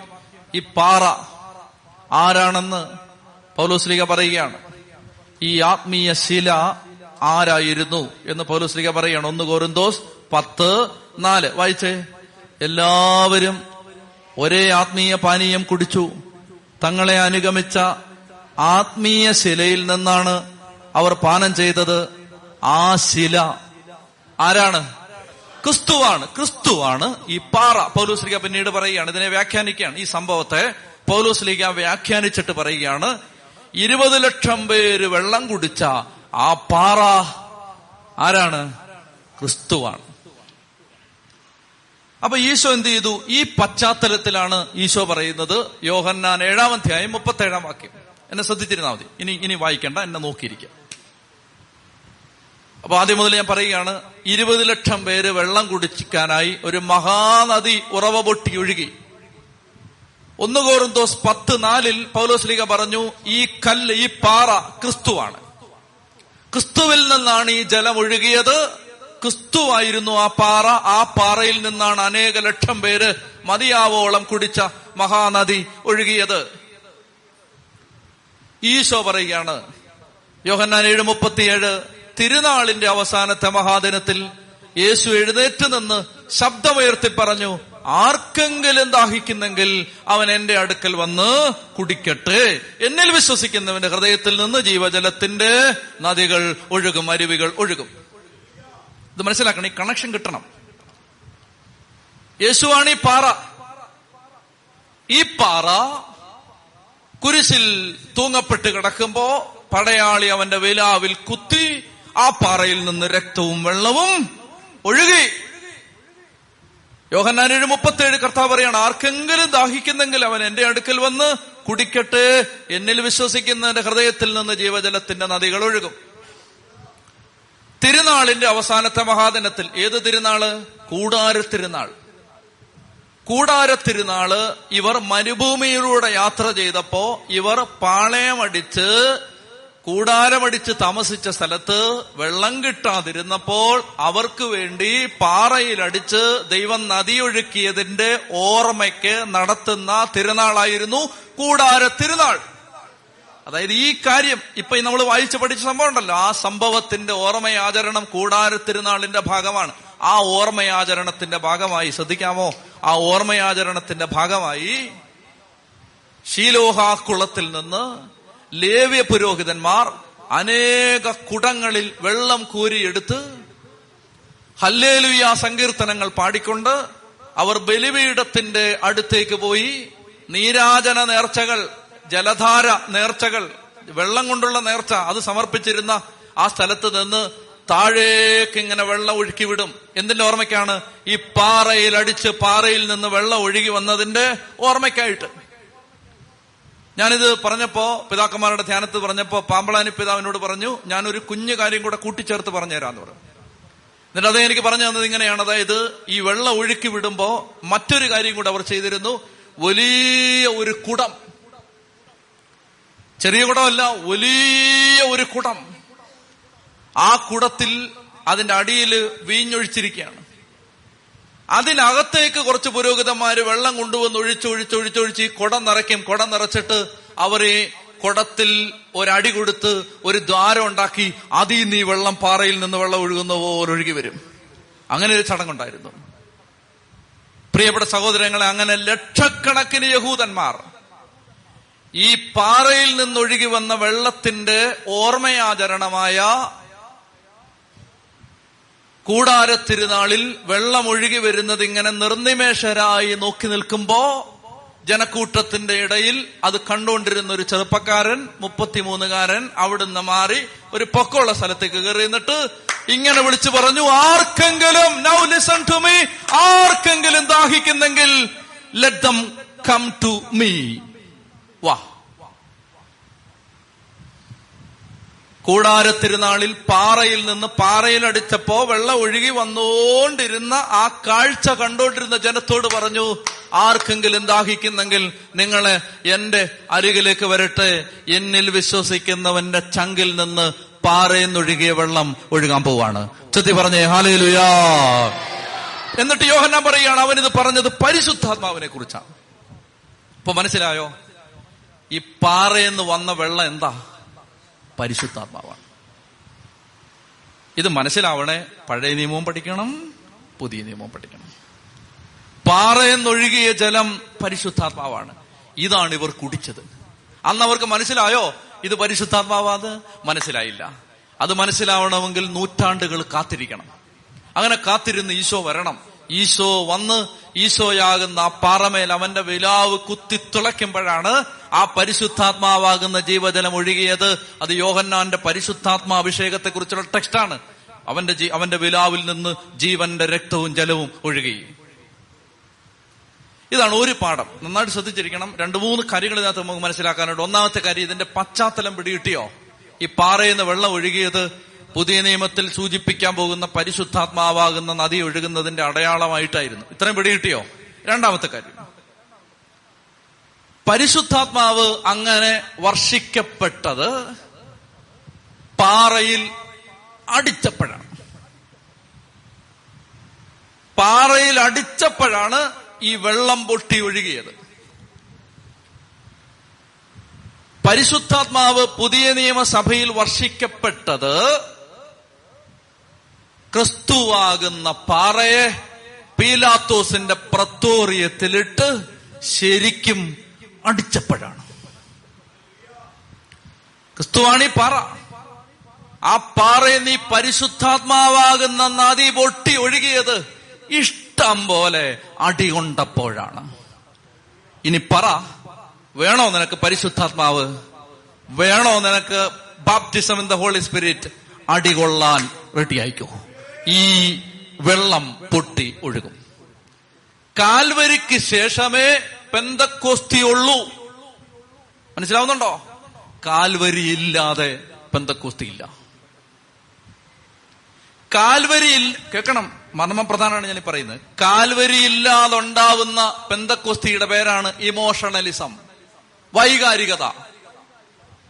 കാൽവരി ഇല്ലാതെ ഉണ്ടാവുന്ന പെന്തക്കോസ്തിയുടെ പേരാണ് വൈകാരികത. ഭയങ്കര സ്തുതിപ്പ് ഭയങ്കര ഭാഷാവരം. പക്ഷേ ബ്രേക്ക് ചെയ്യാൻ റെഡിയല്ല സ്വന്തം ജീവിതത്തെ മുറിക്കാൻ തയ്യാറല്ല. വിട്ടുകൊടുക്കാൻ തയ്യാറല്ല തോക്കാൻ തയ്യാറല്ല താഴാൻ തയ്യാറല്ല അടങ്ങാൻ തയ്യാറല്ല ക്ഷമിക്കാൻ തയ്യാറല്ല. ഭയങ്കര അല്ലേലുയ അതെന്തെന്നറിയാം? അതെന്തുകൊണ്ടെന്നറിയാം അത് ഈ കാൽവരയില്ലാതുണ്ടായ പെന്തക്കോസ്തിയാണത്. ആ പെന്തക്കോസ്തിയാണ് സഭയുടെ സഭയുടെ ശാപം. ആ പെന്തക്കോസ്തി. നമുക്ക് വേണ്ടത് ഏത് പെന്തക്കോസ്തി എന്നറിയാമോ? മുറിഞ്ഞും തകർന്നും ഒടുങ്ങിയും മരിച്ചും ചീഞ്ഞും അതിനുശേഷം ഉണ്ടാവുന്ന പെന്തക്കോസ്തി. അതിന്റെ പേരാണ് യഥാർത്ഥ പെന്തക്കോസ്തി. ചെത്തി പറഞ്ഞേ ഹാലേലുയാ. എന്റെ പ്രിയപ്പെട്ട സഹോദരങ്ങളെ അതുകൊണ്ട് തകർക്കപ്പെടണം. അതിനുള്ള അവസരങ്ങൾ വരുമ്പോ മടുക്കരുത്. ഈ പാറമേൽ അടിച്ചാലേ വെള്ളം ഒഴുകൂ. പരിശുദ്ധാത്മാ അഭിഷേകം നമ്മളിൽ വർദ്ധിക്കാൻ അതായത് എന്ത് സംഭവിക്കുന്നത് ഇത് ശരിക്കും മനസ്സിലാക്കണം. മർമ്മപ്രധാനമായ സുവിശേഷത്തിലെ ആശയമാണത്. അതായത് ഈശോ മാമോദീശ സ്വീകരിച്ചു. ശ്രദ്ധിക്കുന്നുണ്ടോ? ഈശോ മാമോദീശ സ്വീകരിച്ചു. അവൻ വെള്ളത്തിൽ നിന്ന് കയറി അപ്പോ ആത്മാവ് പ്രാവിന്റെ രൂപത്തിൽ ഇറങ്ങി വന്നു. പരിശുദ്ധാത്മാവ് നിറഞ്ഞു.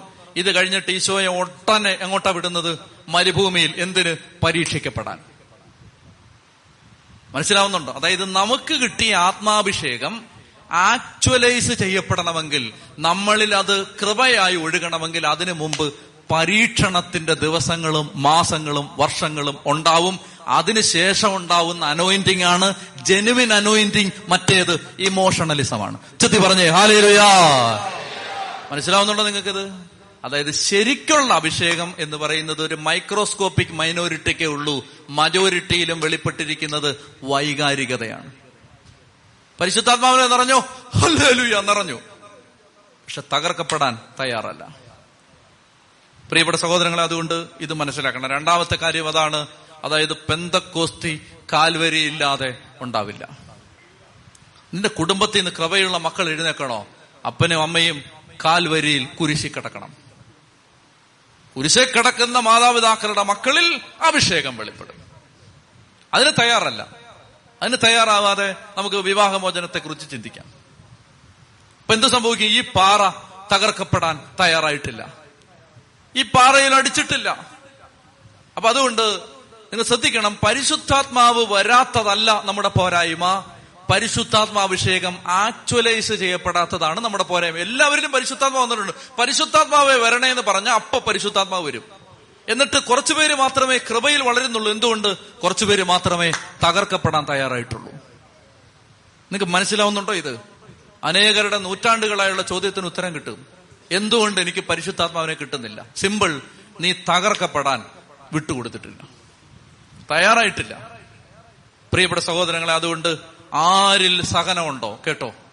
ആരിൽ സഹനമുണ്ടോ? അവരിൽ അഭിഷേകത്തിനൊരു സാധ്യതയുണ്ട്.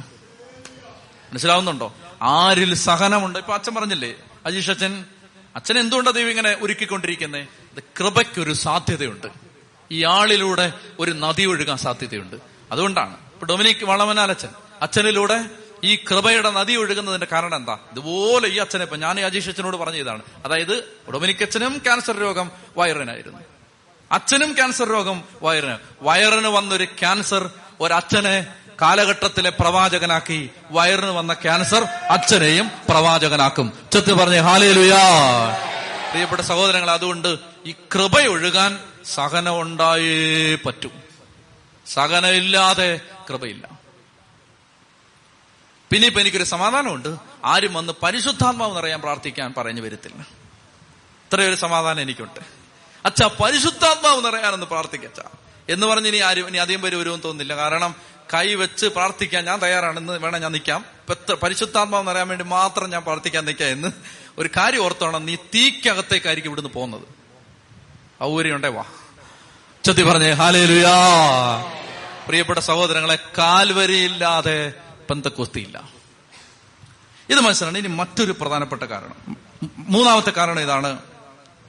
ഇവിടെ ഒരു ഭയങ്കര പ്രശ്നമുണ്ടായി.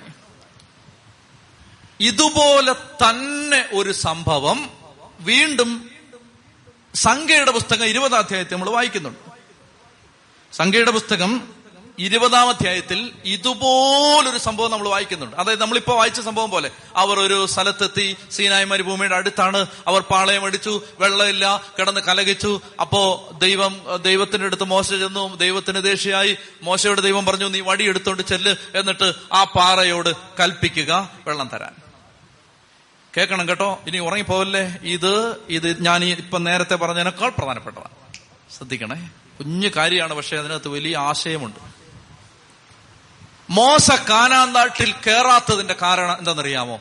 ഈ രണ്ടാമത്തെ സംഭവത്തിൽ ദൈവം പറഞ്ഞത് തെറ്റിച്ചിട്ട് മോശ നേരെ ചെന്ന് പഴയ ഓർമ്മയ്ക്ക് ഒരൊറ്റ അടി അടിച്ചു.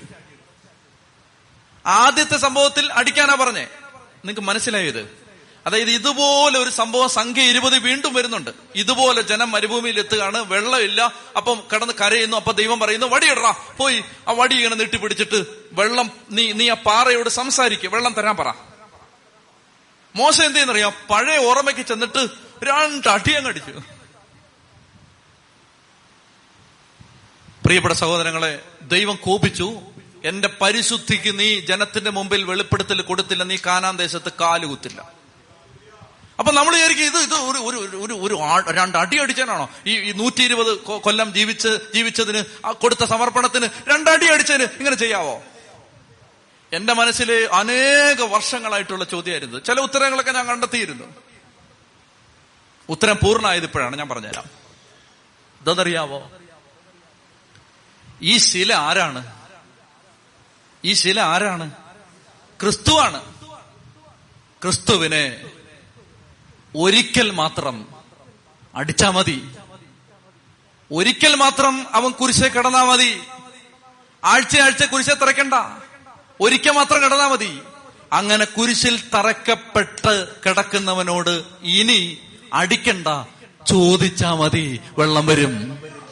മനസ്സിലാവുന്നുണ്ടോ ഇത് മനസ്സിലാവുന്നുണ്ടോ ഇത്? അതായത് ഒരിക്കൽ അടിച്ച് തകർക്കപ്പെട്ട് കിടക്കുന്നവനെ ചെന്ന് പിന്നെ അടിക്കണ്ട പരിശുദ്ധാത്മാനെ തരാൻ പറഞ്ഞിട്ട് അവൻ എടുത്തു എന്നിട്ട് ചോദിച്ചാ മതി. മോശം എന്താ ചെന്നറിയാമോ? ഇത് ദൈവം ഉദ്ദേശിച്ചാണ് രണ്ടാമത്തെ സംഭവത്തിലേക്ക് അവരെ കൊണ്ടുപോയിരിക്കുന്നത്. അവൻ സിംബലിനെ മിസ്ഇന്റർപ്രട്ട് ചെയ്തു തെറ്റായിട്ട് മനസ്സിലാക്കി പിന്നെയും പോയി അടിക്കാൻ പോയി. പ്രിയപ്പെട്ട സഹോദരങ്ങളെ പിന്നെ അടിക്കേണ്ട കാര്യമില്ല. പിന്നെ ചെന്നിട്ട് പറഞ്ഞാ മതി വെള്ളം വാ വെള്ളം വരട്ടെ പരിശുദ്ധാത്മാവിനെ തരണേ കിട്ടും. ചെത്തി പറഞ്ഞേ ഹാലേലുയാ. മനസ്സിലാവുന്നുണ്ടോ? അതായത് ഒരിക്കൽ ഒരിക്കൽ അവൻ ബലിയർപ്പിക്കപ്പെട്ടു. പരിശുദ്ധ കുർബാന അവനെ വീണ്ടും കുരിശി തറയ്ക്കുന്നല്ല മറിച്ച് ആ ബലിയുടെ അനുഗ്രഹം നമ്മൾ ചോദിച്ചു വാങ്ങിക്കുന്നതാണ് അടയാളങ്ങളിലൂടെ പ്രതീകങ്ങളിലൂടെ പരിശുദ്ധ കുർബാന. ഇപ്പൊ ഈ ബലി അർപ്പിക്കാൻ പോകുന്നത് രണ്ടാമത് ഈ പാറയുടെ അടുത്ത് എന്നിട്ട് ആ പാറയുടെ അടുത്ത് എന്നിട്ട് നമ്മൾ ചോദിച്ചു വാങ്ങിക്കുകയാണ് ആ ബലിയുടെ മുഴുവൻ അനുഗ്രഹങ്ങളും ഈ അടയാളങ്ങളിലൂടെ ഈ പ്രതീകങ്ങളിലൂടെ നമ്മൾ ആ ബലി വീണ്ടും നമ്മുടെ ജീവിതത്തിൽ സ്വീകരിക്കുകയാണ് പ്രിയപ്പെട്ട സഹോദരങ്ങളെ അതുകൊണ്ട് മോശയുടെ പാപം എനിക്ക് ഇപ്പോഴെ പിടികിട്ടിയത്. എന്തെന്നറിയാമോ ഞാൻ വിചാരിച്ചത് ദൈവം എന്തിനാണ് ഈ മോശ നീ കാനാൻ ദേശത്ത് കയറ്റായിരുന്നത് അതായത് ദൈവം എന്തുദ്ദേശിച്ചോ അത് മനസ്സിലാക്കുന്നതിൽ നൂറ്റി നൂറ്റി ഇരുപത് വർഷത്തെ സമർപ്പണം കഴിഞ്ഞിട്ടും മോശയ്ക്ക് പറ്റിയില്ല. അവ പറഞ്ഞു കയറണ്ടെന്ന് പറഞ്ഞു. കയറാറായിട്ടില്ലെന്ന് പറഞ്ഞു. പ്രിയപ്പെട്ട സഹോദരങ്ങളെ അതുകൊണ്ട് ഈ മൂന്നാമത്തെ സംഭവം. ദൈവം പറയുകയാണ് നമ്മുടെ ജീവിതത്തിൽ കർത്താവ് നമുക്ക് അഭിഷേകം തന്ന് കൃപ തന്ന് നമ്മളെ വളർത്താൻ ആഗ്രഹിക്കുമ്പോൾ ഈ സംഭവത്തിലൂടെ രണ്ടു മൂന്ന് കാര്യങ്ങൾ ഞാൻ പറഞ്ഞു. ഒന്ന് അതിന്റെ പശ്ചാത്തലം പറഞ്ഞു. നിങ്ങളുടെ മനസ്സിൽ ഓർമ്മയുണ്ടെന്ന് ഞാൻ വിചാരിക്കുന്നു. അതായത് ഈ പശ്ചാത്തലം ഇതാണ് ഈ പാറ ആരാണ്? ഒന്ന് കോരുന്തോസ് പത്ത് നാല്. ഈ പാറ ആരാണ്? യേശുവാണ് ഈ പാറ. പരിശുദ്ധ കുർബാന അർപ്പിക്കുന്ന സമയത്ത് യേശുവിന്റെ അടുത്തേക്ക് നമ്മൾ ചെല്ലുകയാണ്. യേശുവിന്റെ അടുത്തേക്ക് ചെന്ന് ആ ആത്മീയ ശിലയിൽ നിന്ന് നമ്മൾ ഇപ്പോൾ ഭക്ഷിക്കാനും പാനം ചെയ്യാനും തുടങ്ങുകയാണ്. ഇതാണ് വിശുദ്ധ കുർബാന. ഈ ആത്മീയ ശിലയിൽ നിന്ന് നാം ഇപ്പോൾ ഭക്ഷിക്കാനും പാനം ചെയ്യാനും തുടങ്ങുന്നതാണ് ഈ വിശുദ്ധ കുർബാന അർപ്പണം. അപ്പൊ നമ്മൾ ഒരിക്കൽ നമുക്ക് വേണ്ടി ഒരിക്കൽ മാത്രം ബലിയർപ്പിക്കപ്പെട്ട ആ പാറയുടെ അടുത്ത് ചെന്ന് വീണ്ടും അവനെ കുരിശിത്തറയ്ക്കുകയല്ല മറിച്ച് അവന്റെ അവൻ സ്ഥാപിച്ച അപ്പത്തിന്റെയും വീഞ്ഞിന്റെയും അടയാളത്തിലൂടെ നമ്മൾ അവന്റെ കയ്യിൽ നിന്ന് ആ ജീവനും ആ അവന്റെ ജീവജലവും അവന്റെ ജീവരക്തവും അവന്റെ ആ അവന്റെ അവന്റെ ശരീരവും അവന്റെ രക്തവും നമ്മൾ സ്വീകരിക്കുകയാണ്. മൂന്നാമതായിട്ട് നമ്മൾ പറഞ്ഞത് പരിശുദ്ധാത്മാഭിഷേകം സംഭവിക്കുന്നത് കാൽവരി അനുഭവത്തിന് ശേഷമാണ്. അതുകൊണ്ട് എല്ലാ സഹനങ്ങളെയും രണ്ട് കൈയും നീട്ടി സ്വീകരിക്കാൻ എന്റെ പ്രിയപ്പെട്ട മക്കളെ നിങ്ങളുടെ ഹൃദയങ്ങൾ തുറക്കപ്പെടട്ടെ. എല്ലാ സഹനങ്ങളെയും സങ്കടങ്ങളെയും രണ്ട് കൈയും നീട്ടി സ്വീകരിക്കാൻ നിങ്ങളുടെ ഹൃദയങ്ങൾ ഈ ബലി തുറക്കപ്പെടട്ടെ. നമ്മുടെ ജീവിതത്തിൽ ഇന്നോളം ഉണ്ടായ എല്ലാ ദുഃഖങ്ങളും സഹനങ്ങളും എല്ലാം ദൈവം എന്തിനായിരുന്നു? ഇതെല്ലാം അഭിഷേകത്തിൽ വളരാനായിരുന്നു. കൃപയിൽ വളരാനായിരുന്നു. നമ്മളെ ദൈവം ഒരുക്കിയ അനുഭവങ്ങളാണതെല്ലാം. നമുക്ക് ഒരു നിമിഷം ഒന്ന് എഴുന്നേറ്റ് നിൽക്കാം. നമ്മൾ ഈ ബലിയർപ്പിച്ച് പ്രാർത്ഥിക്കുന്ന സമയത്ത് കർത്താവ് നമ്മുടെ ജീവിതത്തിന്റെ വിവിധങ്ങളായ നിയോഗങ്ങളിൽ ഭാരങ്ങളിൽ ഇടപെടാൻ ഈ ബലി നമ്മൾ സമർപ്പിച്ച് പ്രാർത്ഥിക്കുകയാണ്. കർത്താവ് കരുണയോടുകൂടി നമ്മുടെ ജീവിതത്തിലേക്ക് കടന്നു വരാൻ നമ്മളിപ്പോൾ ആഗ്രഹിച്ച് പ്രാർത്ഥിക്കുകയാണ്. ഈ പരിശുദ്ധ കുർബാന അർപ്പണത്തിലൂടെ കർത്താവ് അതിശക്തമായിട്ട് നമ്മുടെ ജീവിതത്തെ ഏറ്റെടുക്കുകയും അനുഗ്രഹിക്കുകയും ചെയ്യും. ബലി അർപ്പിക്കുന്ന സമയത്ത് നിങ്ങൾ ഓർത്തിരിക്കണം ഞാൻ മുമ്പ് പറഞ്ഞിരുന്നു ബലി എന്ന് പറഞ്ഞാൽ അത് ബലിയാണ്. അത് ബലി ആയതുകൊണ്ട് ബലി കൊടുത്ത് ബലി അർപ്പിക്കണം. ബലിയെ സംബന്ധിക്കുന്നത് വേദന സഹിച്ച് ബലി അർപ്പിക്കണം. വേദന സഹിച്ച് ബലി അർപ്പിക്കണം. കാരണം ഇതൊരു വിനോദ ഉപാധിയല്ല. എന്റർടൈൻമെന്റിലേക്ക് നമ്മൾ വരികയല്ല. മറിച്ച് നമ്മൾ കർത്താവിന്റെ സന്നിധിയിൽ നിന്ന് അഭിഷേകം സ്വീകരിക്കാൻ കർത്താവിന്റെ സഹനത്തിൽ പങ്കുചേരുകയാണ്. രണ്ട് ലക്ഷത്തോളം കുഞ്ഞാടുകളെ അറുത്തുകൊണ്ടിരുന്ന ഒരു സായാഹ്നത്തിലാണ് പെസകാ തിരുനാൾ ഈശോ നടത്തുന്നത്. ജെറുസലേം ദേവാലയത്തിൽ രണ്ട് ലക്ഷത്തോളം കുഞ്ഞാടുകളെ രണ്ട് ലക്ഷം. അതിങ്ങനെ മുക്കാലി പോലൊരു സാധനത്തിൽ ഒരാടിനെ ഇങ്ങനെ കഴുത്തെ കോർത്തിങ്ങനെ ചേർത്തങ്ങ് പൊക്കും. അപ്പൊ ആടിങ്ങനെ ഇങ്ങനെ കിടക്കും. കുരിശേ കിടക്കുന്ന പോലെ. ആ സമയത്ത് അതിന്റെ കഴുത്തറക്കും. അങ്ങനെ ആടിന്റെ ചോര ജെറുസലേം ദേവാലയത്തിൽ നിന്ന് ഒഴുകി ഒഴുകി ഒഴുകി കെദ്രോൺ താഴ്വാരം മുഴുവൻ ആ താഴ്വാരത്തിലെ ആ ആ താഴ്വാരത്തിലൂടെ രക്തം ഒഴുകി പൊക്കൊണ്ടിരുന്നപ്പോഴാണ് ജെറുസലേം ദേവാലയത്തിൽ നിന്ന് ഒഴുകി വരുന്ന ആ ചോര ഇങ്ങനെ ഒഴുകി ഒഴുകി ഒഴുകി കെദ്രോൺ താഴ്വാരത്തിലൂടെ പൊക്കൊണ്ടിരുന്ന സമയത്താണ് ഈശോ പെസക ഭക്ഷിച്ചതിന് ശേഷം ആ തോട് കടന്ന് ഗത്തമൻ തോട്ടത്തിലേക്ക് പോകുന്നത്. ഈ ചോര കണ്ടിട്ടാ പോകുന്നത് എന്ത് ചോര? രണ്ട് ലക്ഷം കുഞ്ഞാടുകളുടെ കഴുത്തറത്ത് ആ കുഞ്ഞാടിന്റെ ചോര ബലിപീഠത്തിന്റെ അരികിൽ നിന്ന് ഒഴുകി ഒഴുകി ഒഴുകി കെദ്രോൺ തോട്ടിലൂടെ ആ ചോര ഇങ്ങനെ ഒഴുകി പോവാണ്. ചോരപ്പുഴ ചോര നദി ഇങ്ങനെ ഒഴുകി പോവാ. അപ്പോഴാണ് അത് ചാടിക്കടന്ന് ഈശോ ഗച്ചമൻ തോട്ടത്തിലേക്ക് പോകുന്നത്. ഇത് കണ്ടിട്ടാ പോകുന്നത്. അത് കണ്ടപ്പോ ഈശോയ്ക്ക് അറിയാം. രണ്ട് ലക്ഷം കുഞ്ഞാടുകൾക്ക് പകരം നാളെ ഉച്ചയ്ക്ക് ഞാൻ മുറിക്കപ്പെടും. എന്റെ ചോര കെദ്രോൺ താഴ്വാരത്തിലൂടെ ഒഴുകും.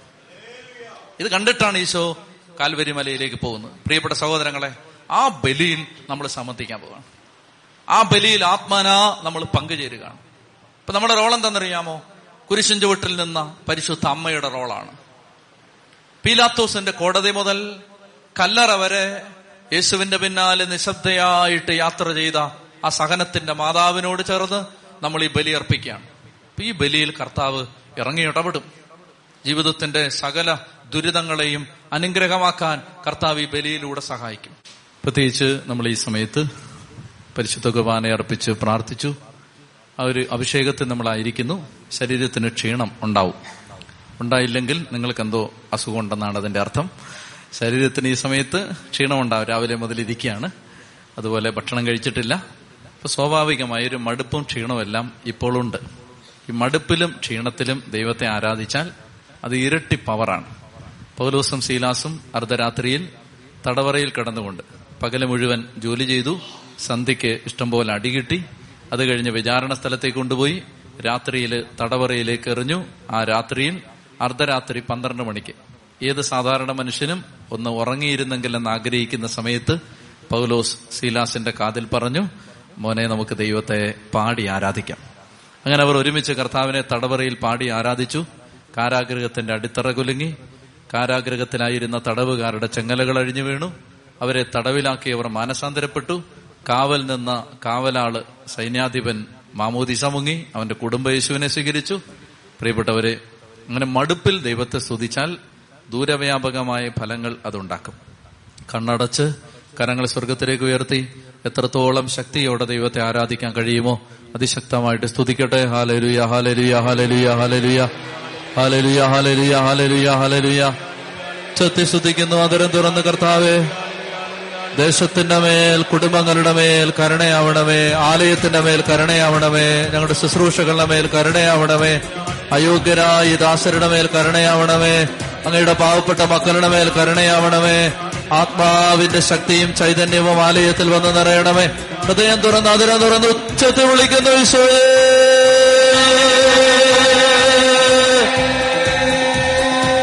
ഉച്ചത്തിൽ വിളിക്കുന്നു ഈശോയെ ശക്തിയോടെ കരങ്ങളടിച്ച്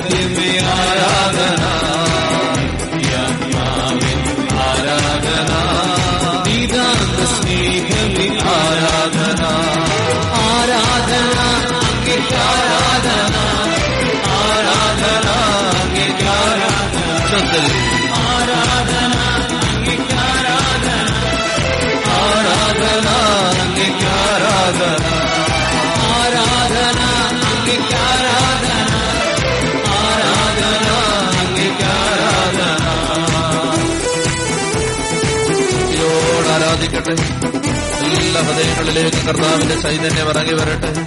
സർവശക്തരായ ദൈവം ഇറങ്ങി വന്ന് ഈ ദേശത്തെയും കുടുംബങ്ങളെയും അനുഗ്രഹിക്കട്ടെ. ഈ ആലയത്തിൽ ദൈവത്തെ ആരാധിക്കാൻ വിദൂരങ്ങളിൽ നിന്നെത്തിയ എല്ലാ മക്കളുടെ പേരും ദൈവമെ ആരാധിക്കുന്ന എല്ലാവരുടെ പേരും അങ്ങയുടെ സാന്നിധ്യം ഇറങ്ങി വരട്ടെ.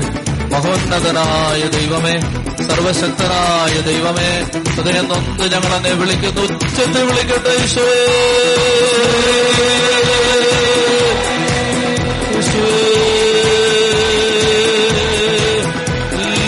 ശക്തികളോട് ചേർന്ന് ആരാധിക്കുന്നു.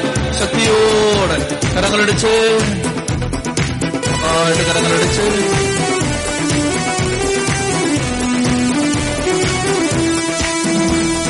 സൃഷ്ടികളെല്ലാം സൃഷ്ടാവിനെ ആരാധിച്ചിടുവിൻ. ഭൂവാസികളെ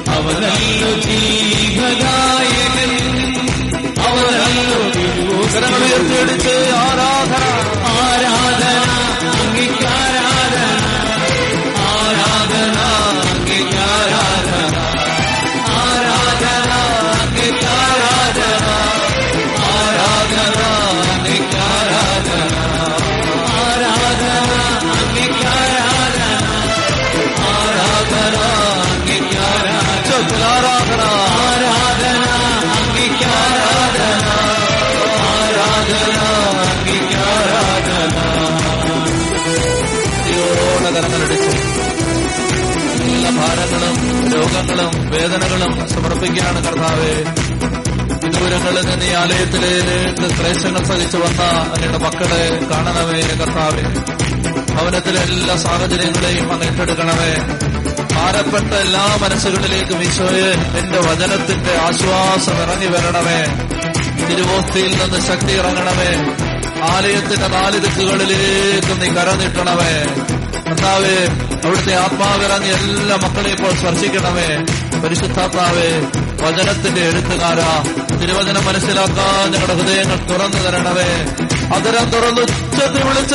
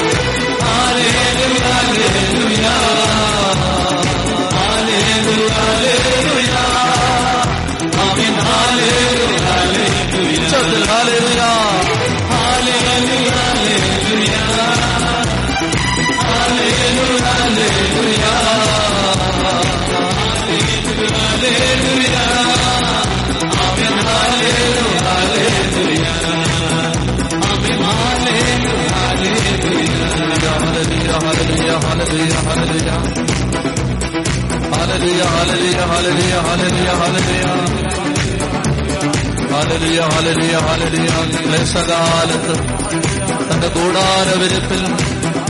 അവൻ എന്നെ മറയ്ക്കും. ഉയർന്ന പാറമേൽ കല്ലെറിഞ്ഞാൽ അവിടെ കൊള്ളുകില്ല. അമ്പെറിഞ്ഞാൽ വന്നു ചേരുകില്ല. ഉയർന്നതാണ് ആ പാറ. ബലമുള്ളതാണ് ആ പാറ. കർത്താവിന്റെ കൈയാണ് ആ പാറ. എല്ലാ ക്ലേശങ്ങളിലും അങ്ങയുടെ കൂടാരത്തിൽ അങ്ങ് ഞങ്ങളെ വസിപ്പിക്കും. അങ്ങയുടെ കൂടാരത്തിന്റെ തണലിൽ അങ്ങ് ഞങ്ങളെ മറച്ചുകൊള്ളും. കരങ്ങളടിച്ചേ.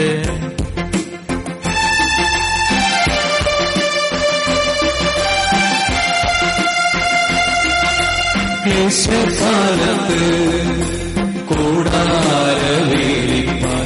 എന്റെ പ്രിയൻ എന്നെ മറക്കും ദേശകാലത്ത്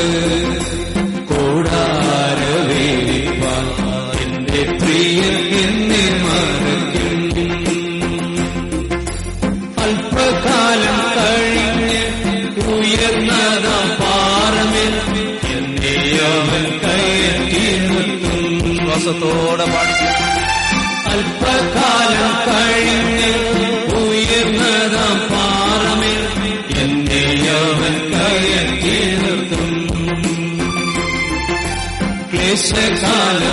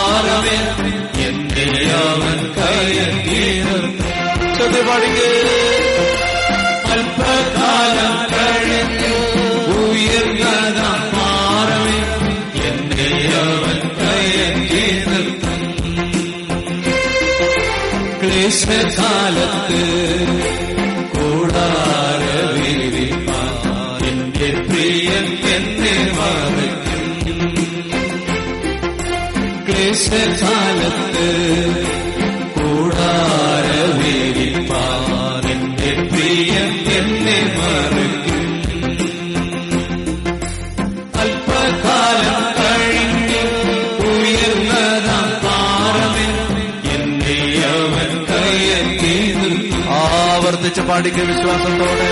അല്പകാലം കഴിഞ്ഞ് ഉയർന്നതാം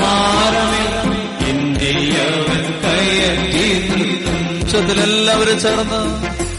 അല്പകാലം കഴിഞ്ഞ് ഉയർന്നതാം ഭാരമേ.